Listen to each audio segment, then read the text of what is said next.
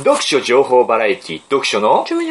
この番組は世の中により読書を普及させるため読書の楽しさや魅力今話題の書籍などを紹介していく番組です思わず本屋へ走りたくなるような楽しい読書情報をお届けします。はいこんにちは読書のお兄さんです奥さんです。奥さん、はい。久しぶりですね テンション低いですけども大丈夫ですか、うん寝てました、今。寝てましたか、いまああなたは本当お母さんとして大変大変。メール来てますはい。ありがとうございます。読書のお兄さん奥さんはじめまして、青野と申します青野さん。ご出産おめでとうございます、はい。ありがとうございます。前回の放送で大事なところが避けた縫ったといったお話をされていましたが、はいその気持ちすごくよくわかります私は3人子供の出産をしましたが、はい。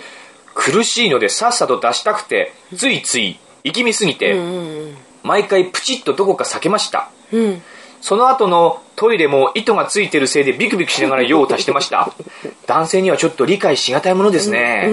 出産に立ち会った旦那は私の生きんだ顔が面白かったと言われました。奥さん、お体大事になさってくださいね。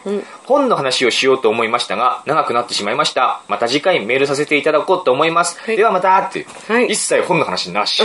ねこういう三人子供股間が裂けたエピソードですね。奥さんと同じ股間が裂けたエピソードどうなってますか？僕まだ見せてもらってないんですよ。その、クリクリの、クリクリの横、クリクリが裂けたんですか？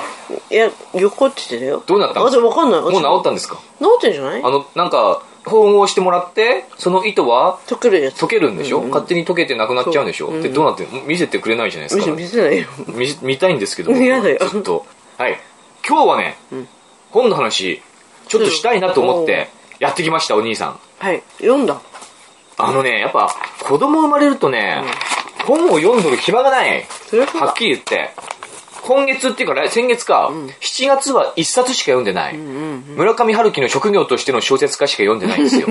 それも7月の初めぐらいかな、読み終わったの。そっから、まあ子供が生まれて、もう本を持つ手を、ね、子供を抱く手に変えてるわけですよ。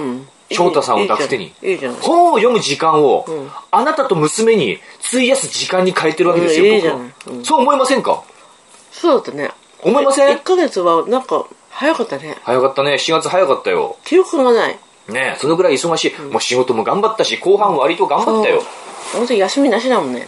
そうだよ、休みなく仕事頑張ったしさ、家族のために、お父さんは一生懸命頑張りました。私も頑張ったね。あなたも頑張りまおしたよ。弁当ちゃんと作ったよ。そうです全部作ったよ。愛がこもってる。愛がこもってもう奥さんのね、お弁当のね、トマトとキュウリが美味しい。ね、トマトとキュウリが本当に美味しくてね、うん。まあいつも味わってね、食べてましたよ。やっぱ奥さんの詰めるお弁当って、本当いいなってね。でしょ？まあ、トマトとキュウリ美味しいわ。そりゃそうだ。うん、思って食べてね、ありがたいことですよ。うんはいね。あの、今日本の話しますよ。僕はいちょっとまた酔っ払ってるんで、うん。いい喋ってればいいよ。喋ればいいよ。あんまりこう、整った話ができないと私途中で寝てるかも。思うんですけれども、話を進めていきたいと思いますよ、奥さん。枝豆美味しい。ん？今日もちょっとほろ酔い気分でやってますから。あれ？翔太君どうしたっけ？翔太くん大丈夫翔太君。翔太くん大丈夫？寝てる寝てる。うん、大丈夫大丈夫。安らかに眠ってます。あのー、子供がね、二、人にもなると、どうしてもこう、ママ争いになるんですよ。そりゃそうさ。で、僕は思ったんだけども、もうママ争いに僕は負けられない と思うんですよ。負けられないと思う。どういう意味？翔太くんはもちろんもう、ママがいないとダメだから、おっぱいがないとダメだから、所詮あなたはおっぱいでしかないんですよ。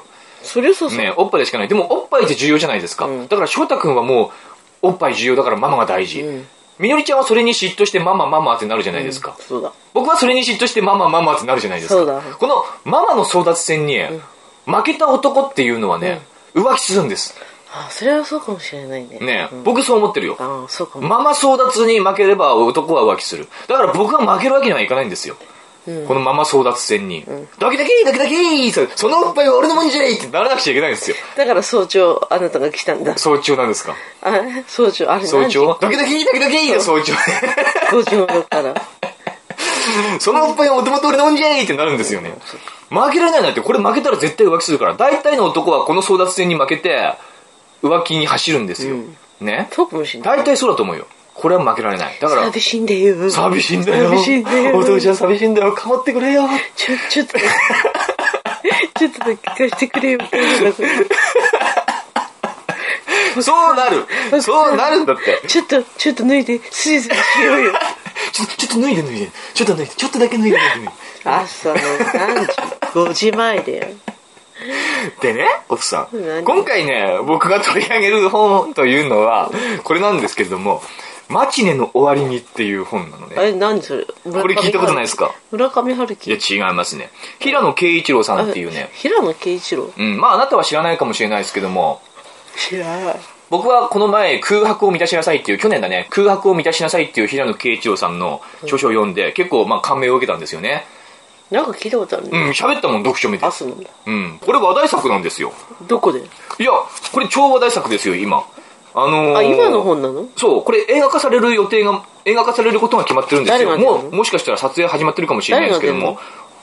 君、聞いて驚け。今の君がうん福山だって。君、あ、福山、あのね、福山雅治なんですよ、あ主演が。あ、そうなの？うん。このマチネの終わりにの主人公の、えっ、と、なんだっけ、なんとかさんが、なんとかさんを演じるのが、福山雅治なんですよ。で、相手役、これ恋愛小説なんですけれども、相手役の女性を演じるのが石田ゆり子あ、そうなんだ。へえ。なんですよね。いつか父さんみたいに大きなえそれはマチネって誰なの？中で、あ？マジで話題。いつか父さんみたい。いつか父さんみたいに大きな福山雅治。なんですね。でこれどういう話？これね大人のラブストーリーだよね。うん。福山雅治が演じるうんもう名前忘れちゃったよ。福山雅治が演じる主人公は、天才ギタリスト。ギタリストなんですよ、エレキギターとかメンメンメンってやるやつじゃなくて、ロックバンドとかでのギタリストじゃなくて、なんかこう、フォークギターを本当に、ルルルルルルルルンってこうやるやつだと思うんだけれども僕全然わかんないから、そのギターに詳しくないから、造形が深くないから、全然わからない。あのー、なんかギタリストなの、静かなギタリストなの。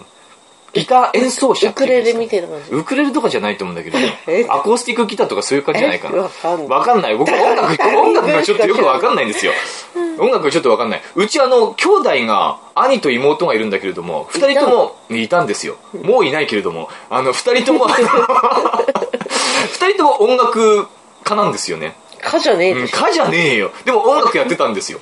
妹は未だに音楽やってるよ。家じゃねえけども。で、兄も結構バンドとかやってて、音楽一家だったのに、うちの父親もギター結構書き鳴らしてたんだよね。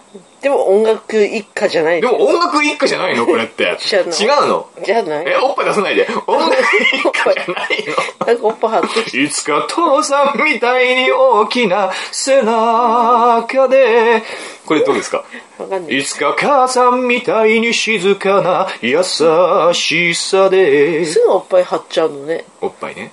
あの、で、大人のラブストーリーなんですけれども、まあこれネタバレがどうのこうのっていう話でもないと思うんだけれども、主人公の二人っていうのは、うん。福山演じる天才ギタリスト、そして石田ゆり子演じる女性はジャーナリストなんだけれども、まあ、共にアラフォーなんですよ。うん。うん。で、福山雅治の方は、確か38歳とかで、うん。で、石田ゆり子の方は2歳年上で40歳とかなんだね、出会った時は。で、まあ、その石田ゆり子っていうのは、その福山雅治の演奏に、昔からそう惚れてて、惚れ込んでいて、ある日、その、コンサートの終わった後に、なんか打ち上げみたいなところで、石田ゆり子と福原、福山雅治が出会うんだね。ね。出会うわけ。そこでなんかこう、ちょっとこう、心通じるものがうん。できちゃって、恋に落ちるんだね、二人が。いいじゃない。いいじゃないですか、大人の恋愛。アラフォーの。うん。よくない？アラフォーで恋したくない？アラフォー、私は何歳？あなたアラフォーですよアラフォーなんだうんまだ。来年アラフィフ。あ、そうなんだ。45。うん死者購入で行くんでしょこれ大体。あそうなのどうなの？わかんない。でも、アラ、45っつったらまだアラフィフって感じはしないよね。かといってアラフォー、アラフォーかな、うん。?45 は。どうなのかな？うん。なんかこう定義づけられてるもんではないから感覚なのかな？うん。うーんじゃなくてなんかもっと、なんかコメントくださいね。で？お嬢さん。で、お嬢さん。マチネは誰？マチネはね、マチネっていうのはなんだっけ？マチネっていうのは、なんだっけって言ってるもうダメだからさ、あの、これだってさ一生懸命読んだ。ねうんあなたさ、うん。いてうん。なんかこう、粗末だよ。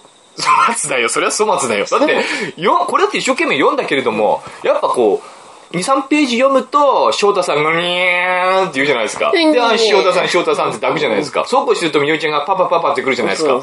で23ページ読むとまた翔太さんが「うにゃーん」ってだからあんまり頭に入ってないんだって、ね、えそれ一生懸命読んでるけれども。あ、何？いつ読んでんの？えこれはね7月の後半ぐらいから読み始めたんだけれども今日読み終わりましたね。今日8月1日。う。うん。うん今日休みだったんだけれども、今日やっと読み終わりました。それだってなかなか読み進められなかったよ今日。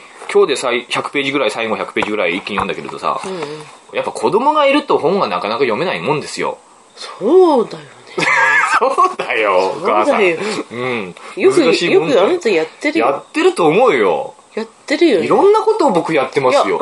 家庭を大事にしながら本を読もうとしたりして、かつ卓球も頑張ったりしてね、保育園にみのりちゃんを迎えに行けば、子供に取り囲まれて ね、野球しよう野球しよう。みのりちゃん乗ってさ野球しようとかって子供に取り囲まれてさ、みんなさ、あなたが来た瞬間さ、来た!って言ったの。よ。そうだよ。だから来たお父さん忙しいんだって。あなたのことを待ってんだね。みのりちゃんのお父さんはね、子供に人気だし人気あるんだね。年寄りにも人気だし、相手にしてくれないのは若い女性と、妙齢の女性とかさ相手にしてくれないけれどもみのりちゃんのお父さん頑張ってんですよ。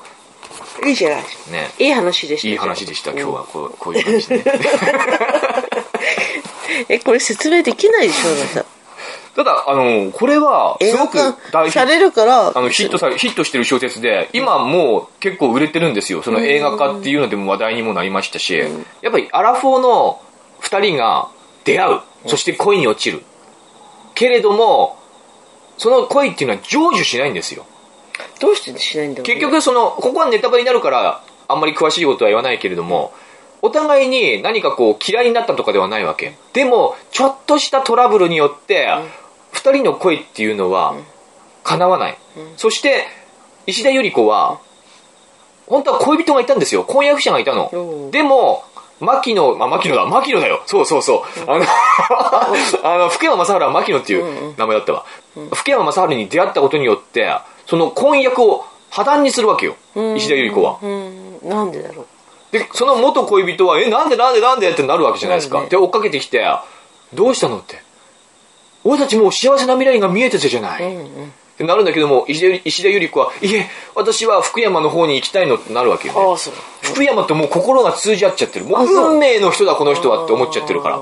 そのぐらいまで行ってるんだけれども、結局ちょっとしたトラブルがあって、二人の心がすれ違い、恋は叶わない。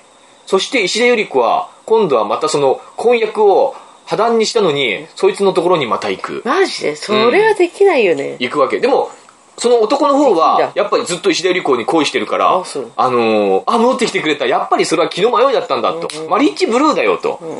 ね、一時の気の迷いでしかなかったんだ。俺のところに戻ってきてくれた。ありがとうってなるわけね。でも福山雅治は福山雅治で、また別な人生を歩む。二人とも別な人生を歩むんですよ。うん、うん、うん。ね、運命の人だなんて思ってたけども別な人生を歩むことになる。その二人が何年後かにまた、シューンとなるというね。そういうまあ、切ないラブストーリー。でもお互いあの時には戻れないのねっていうラブストーリーなんだけれども、うん。あんまり僕この小説に共感できなかったんですよ。うん。え、面白かったの？まあ面白いと思う。結構深い小説で、根底にはすごい重いテーマがあるんだよね。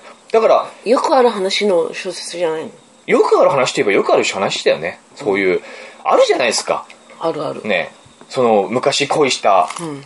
人と、その思いが遂げられずに、別な人生を歩んで、あの時は全然想像もしなかった人と結婚していてってね、子供もできてってね、でもあの人どうしてるかなみたいな、ずっと思い続けるみたいなことは、あるよくあると思うんですよ。みんなあるやん。みんなあると思うんだよ。だからこそ、あの、人々の心に、これは刺さるのかなっていうふうには思うんだけれども、僕って基本的にさ、あの、これ結構ロマンチックな小説だったけれども、基本的に僕って、恋愛とか結婚っていうのは、コメディだと思ってるんですよ。コメディ？うん。喜劇だと思ってる。喜劇？そして、喜劇でなくては、コメディにしなくては、恋愛とか結婚っていうのは、なかなかうまくいかないんじゃないかと思うわけね。結婚とかにそのときめきとか、まあ最初は求めるよね。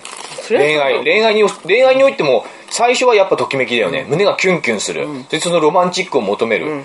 だけれども、これって長くは続かないじゃないですか。大体男なんて恋愛とかの最終的に行き着くところは、男が最終的にチンチン出して終わりですから。ね、最終的に男ってチンチン出すじゃないですか。チンチン出したらもうそこにロマンチックはないよね。そう思いません？ロマンチックは止まっちゃうよ。うん、僕はね、男が最終的にチンチン出したらそれはもうコメディでしかないと思うんですよ。そう思いません？僕は思うんですよ。思うんですよ。ね、女の人が裸になることはすごく神秘的ですよ。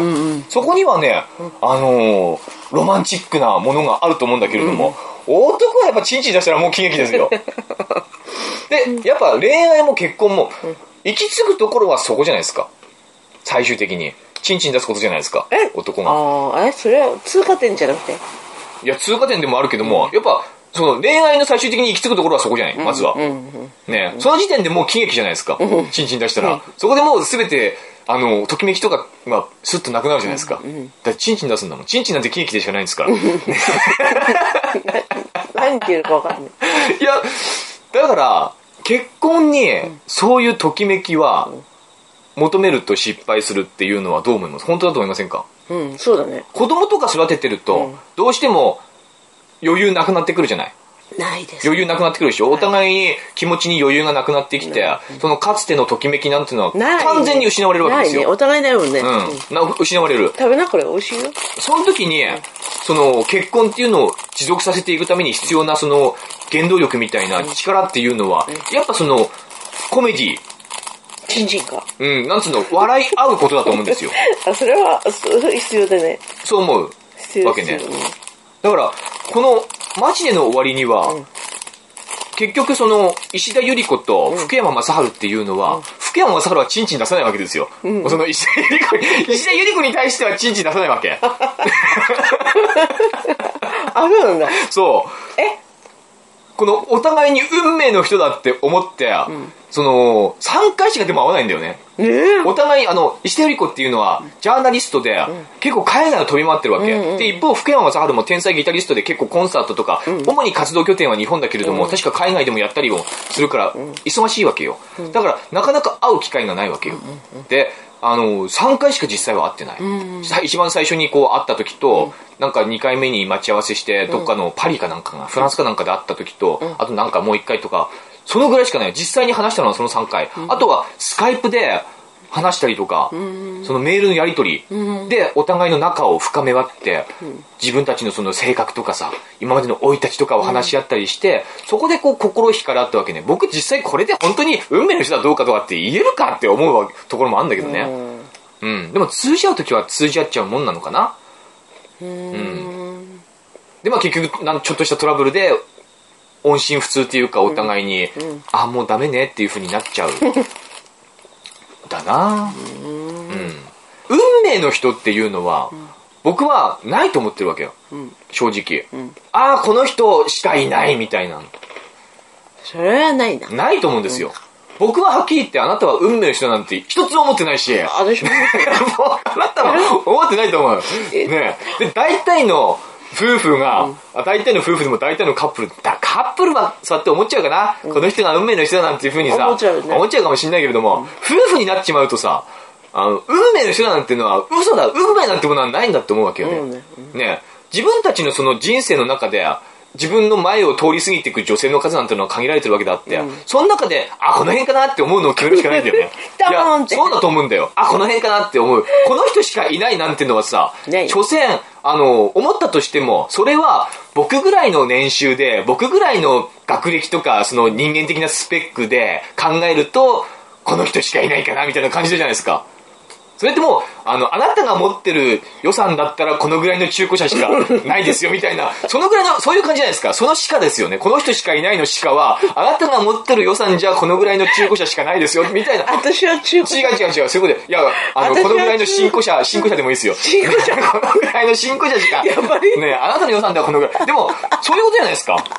私は新婚者なんだ。うん、そういうことじゃないですか。いや、これ例えの話であって、別にあなたが中古だとかそういうことじゃなくて、あの、新しい。いや新古車だようん新古でも、新古でもダメよ。本当に、でも新車を買うとしても、ね、予算っつうのは限られてるわけじゃないですか。うん本当にこう、もう莫大な予算を持ってる人間は、よりどりみどりで何の車でも選べるかもしれないよ。でも大体の人間っていうのは、予算が限られてる。その中で、自分に、その予算に合った車を見つけるしかないわけじゃないですか。だから、この予算ではこれしかない。わけであって、あのー、所詮その程度のもんでしかないんですよね。運命の人なんつうのはそんなものでしかない。わけじゃないですか。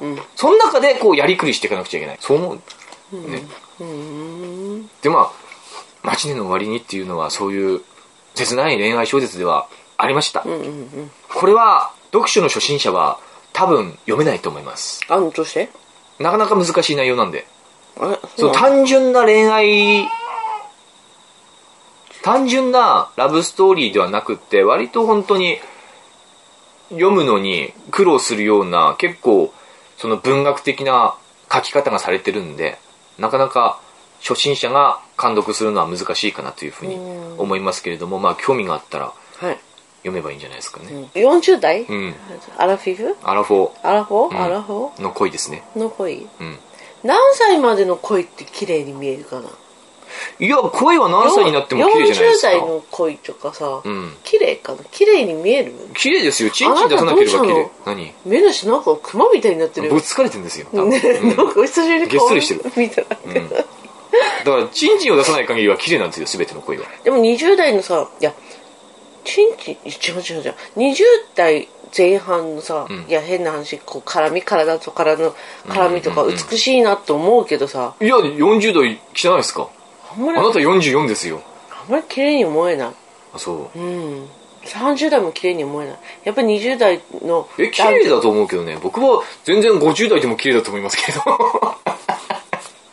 私思えない。やっぱり若い子。うん。ちなみにねあなた。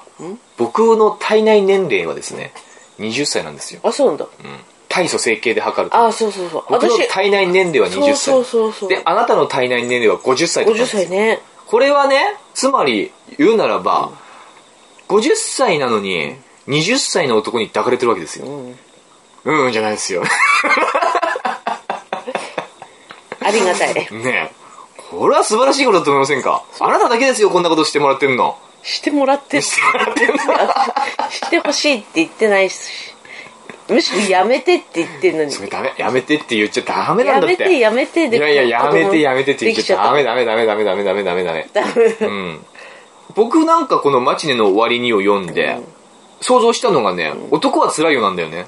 うんトラさん？うん。トラさんって、すごいいっぱい恋してるじゃないですか。うんで、特に有名なっていうか、特に大きなもの、大きなものを取り上げるとするならば、リリーとの恋じゃないですか。うんリリーっていうのは実際4回ぐらいトラさんに出てくると思うんだよね。で、ずっとトラさんのその、運命の人だなんていうふうに、うん最高のパートナーっていうふうに言われてるけども、その恋っていうのは成就はしないわけ。で、若い時に、リリーと会ってるじゃないですか。割と、まあ、30後半とか40ぐらいの時に、リリーと会ってて、函館行ってね。そうそうそうそう。リリーなんてその後さ、それこそ一回肩着になってさ、流しのリリー、流しのリリーなんだっけ？なんか歌い、歌い手なんだよね。あそうなの？のダンサーじゃないの？ダンサーではない、歌い手。あそううなの、ん。リリーは歌い手なんですよ。で、一回その肩着に戻って、さ一番最初にリリーが出てきた時のラストなんていうのは、なんか寿司屋のおかみみたいになるんだよ、結婚して。うなん結婚してさ、寿司屋のおかみかなんかになって、私は幸せに暮らすよ、みたいな、もう歌い手とかやめて、みたいな感じで終わっていくんだけれども、その後結局、寿司屋のおかみ、その人とは離婚しちゃって、また、あの、歌い手に戻るわけだよね。結局またその、なんつうんだろう、肩着じゃなくなっちゃうわけね。で、またトラさんと出会い、別れ、出会い、別れみたいなことをして、最終的にもう60も70、60ぐらいか。60ぐらいになってから、その奄美で、トラさんとまた、くちょっと暮らしたり、したりなんかしちゃうわけじゃないですか。美しいよね。ね。そうそうそうそう。あ。れはさ肉体関係がないから美しいよね、ないと思うんだけれども、ないから美しいんだよ、うん。あれあっちゃダメね。あれあったら汚 いんだよ私そういうなんていうの？人間と人間の心の結び合い、うんうんうんうんうん、わかるね。深いところでそれがの愛し合いやっぱ美しいかもしれそないね。うそうそういうのがいいよね、うん私もあなたとそういう風になりたかったあ、それは無理です。僕はすぐチンチン出しちゃうから。僕だって、恋愛とか結婚は喜喜劇だと思ってるから。喜劇にしちゃいけない、や喜劇だ、喜劇にしなくちゃいけないんだって。絶対喜劇にしなくちゃいけない。ねねいや、そこにね、美しさとか、ときめきとか、そのロマンチックを求めると、長続きしないんだって。僕そう思う。トラさんたち長続きしてんじゃん。うん、まあ、あらで結婚しないからね。結婚が喜劇なんですよ。恋愛っていうのは、だから、チンチン出さなければ、どこまでもそういうピュアなものが続くけれども、あ、そうか、そういうことかラブストーリーが続くけれども、チンチン出しちゃうから、ラブストーリーが止まっちゃうのそうそうそうそうそうそう。そっからもう喜劇ですよ。うん。なるほどねまさしく。あなたも出さなきゃよかったのにね。出しちゃったからしょうがないよね。大体出しますよ、みんな。男はね。そうか。うん。はいそして、ラブストーリーが終わるわけですね。うんでもだから、あの、このマチネの終わりになんかは、一個一個の話がですね、あの、トラさんを想像しちゃって、結局その二人の恋愛っていうのは叶わなかったし、お互いに別な人生を歩んだけれども、この話が終わるときは、まだお互い45とかかな。石田ゆり子は確か45ぐらいになってんだよね。うんうん。で、福山雅治は2歳年下だから43とかか。まだそのぐらいなんですよ。だから、二人がその60とかになった時にもしかしたら一緒にいるかもしれないし、ね。と。うん。人生は長いから本当に何が起こるか分かんないわけだって、僕なんかもだからあなたと今こうしているけども60ぐらいになったら隣に誰がいるか分かんないわけじゃないですか、ね。えうんじゃない そこをだから冷ややかに冷ややかにうんとかって言っちゃうとダメなわけですよ。おっぱい張ってきちゃうねえおっぱい出さないの、おっぱい出すんじゃねえよバカだねあの。じいちゃんからし絞ったら。すごいね。うん。ね、今おか奥さん今おっぱい揉みしだいてるから自分で。こう上の手下の手でおっぱいをこう丸め込むようにして揉みしだくと。するとおっぱいがちょっと出てきました。はい出てきました それは誰が飲むのかなって。だからそういうこと？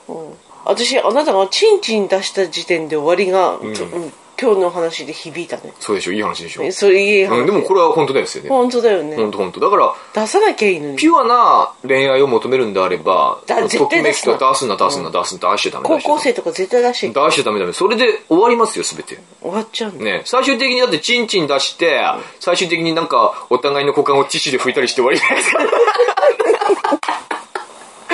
そういう間抜けな光景になるんだから。ね？間抜けな光景ですよ、最後は。最後はティッシュでこうやってお互い拭き合ってさ、ね、拭き合ったり拭いて自分で拭いたりさ、してさ、あれお尻拭きがあるって、お尻拭き便利だとかってなって終わりじゃないですか。ね？お尻拭きは便利だよってね。濡れティッシュですよね。濡れティッシュ濡れお尻拭き便利だよって。便利だよねで、子供、それこそみのりちゃんが、あの、ある程度おしめが外れた時にさ、お尻拭きがなくなったじゃないですか、うん一時期ね、うんうんお尻拭きだっていらないですもん。いらないねね。その時に、ああ、やっぱお尻拭き便利だったな、みたいな。お尻拭きないと不便だねっていうことになる。これは喜劇でしかないわけでもみんな大体夫婦っていうのはこうなるじゃないですか。そこに何もときめきはないわけですよね。これはもう完全にコメディでしかないわけだって、結婚生活に求めていくのはつまりコメディであると。うん。うん。そういうことですね。チンチンは出すな出したら全て終わりだ架空みたいだね。うん。うん、すごい、ね。これが今日のお話の。肝ですね肝うんうん。すごい。マチネの終わりに。マチネの終わりに、チンチン。チンチンを出さなかった大人のラブストーリー。まとまりました。いやー、ほん。と、そうだね、そういうことだね。出さなきゃよかったんだよ。うん、出さなきゃ。出さなかったからこそ美しい恋愛で通り過ぎていくんですね。トラさんに通じるのか、そうか、そううか。ん、でも本当に何があるか分かんないから人生なんて長いからさ、40, 代40代だっつったってまだ人生の半分じゃないですか、50代だっつったってまだまだまだまだまだですよ、これから先何が起こるかなんて分かったもんじゃないんだから、ね。ね、いいことも悪いこともたくさん起きるだろうと思う、うんそうそういう今日は話でした。いい話。マチネの終わりに、ん。売れてますよ今。来年あ来年かな？来年の秋とかだったかな、福山雅治石田ゆり子主演でそうか。映画化されます。その前に、まあ、原作を読んでおくのもいいかもしれませんね。うん、いい話ですよ。伝わりましたか？うん、伝わった。チンチンは出すの。読書のちょめちょめでは皆さんからのメールを募集しております。はい。宛先はメールアドレスは読書のちょめちょめ、アットマーク、gmail.com です。はい。読書のちょめちょめアットマーク gmail.com までいろんなお便りもう本当に単純な応援メールとかね。誰も聞いてないんじあとゃないは読書についてのな読書ここれの本いいよとかね、前に録録音したのはいつ？1ヶ月ぐらい前ですね。あ、そ多分。そんな、あ、出産したから？あ出。産したからやったから1ヶ月も経ってねえか。まあ2回目か。そうですね。出産してから2回目、これからまあ子育てとか大変ですけれども大変じゃねえよ。まあ本を。大変だって言ったら大変になっちゃうから大変じゃないんだよ。いいこと言うじゃないのおいや母ちゃん。本当だよ。あの私思ってるよ本当に、あの夜中起きるじゃん。うん。眠いじゃん、でも泣いてんな泣くじゃん泣くっていうかぐずってんじゃん、うわー大変と思っちゃいけないんだよ、そうかそうかパイパイか。バイバイだよ。どうぞどうぞ、うん。5時になったらお父ちゃんのバイバイの時間だしね 今朝はねあなたが来たね。いつか父さんみたいに大きな背中で、いつか母さんみたいに静かな優しさで、と似てない？お父さんあれだよ。でももうちょっとしたら本当に部屋別にしないとあれ。何ですか？子供たちが気づくよ。何に気づくの？何も気づかれて困るようなことは何もないと思うんだけど。ダメ。だよ何もないよね。気づかれて困るようなことは何もないよね。あるでしょ。あれだってよなんか隣の隣の隣の子がさ、ん。もう大きいけどさ、うん。親がやってる姿見てさ、なんか登校拒否になっちゃってさ。誰、誰それ？いや隣の隣の隣の。誰それ？今はもう50近いのかなあ、そう、50近いの、うん、じゃあ、子じゃないじゃん。でもそれだってよ。親がやってる姿を見て衝撃的で、そっからもう学校とか。でもね僕は、これどうなんだろう。あのね、いや、そのやってる姿は見せないよ。さすがに。でも、なんかこう、結局この、大体のお父さんとかお母さんっていうのは、そういう自分の人間的な部分、人間的本能部分っていうのを、やっぱ子供に隠しがちだと思うんだよね。うん例えば？隠しがちだと思う。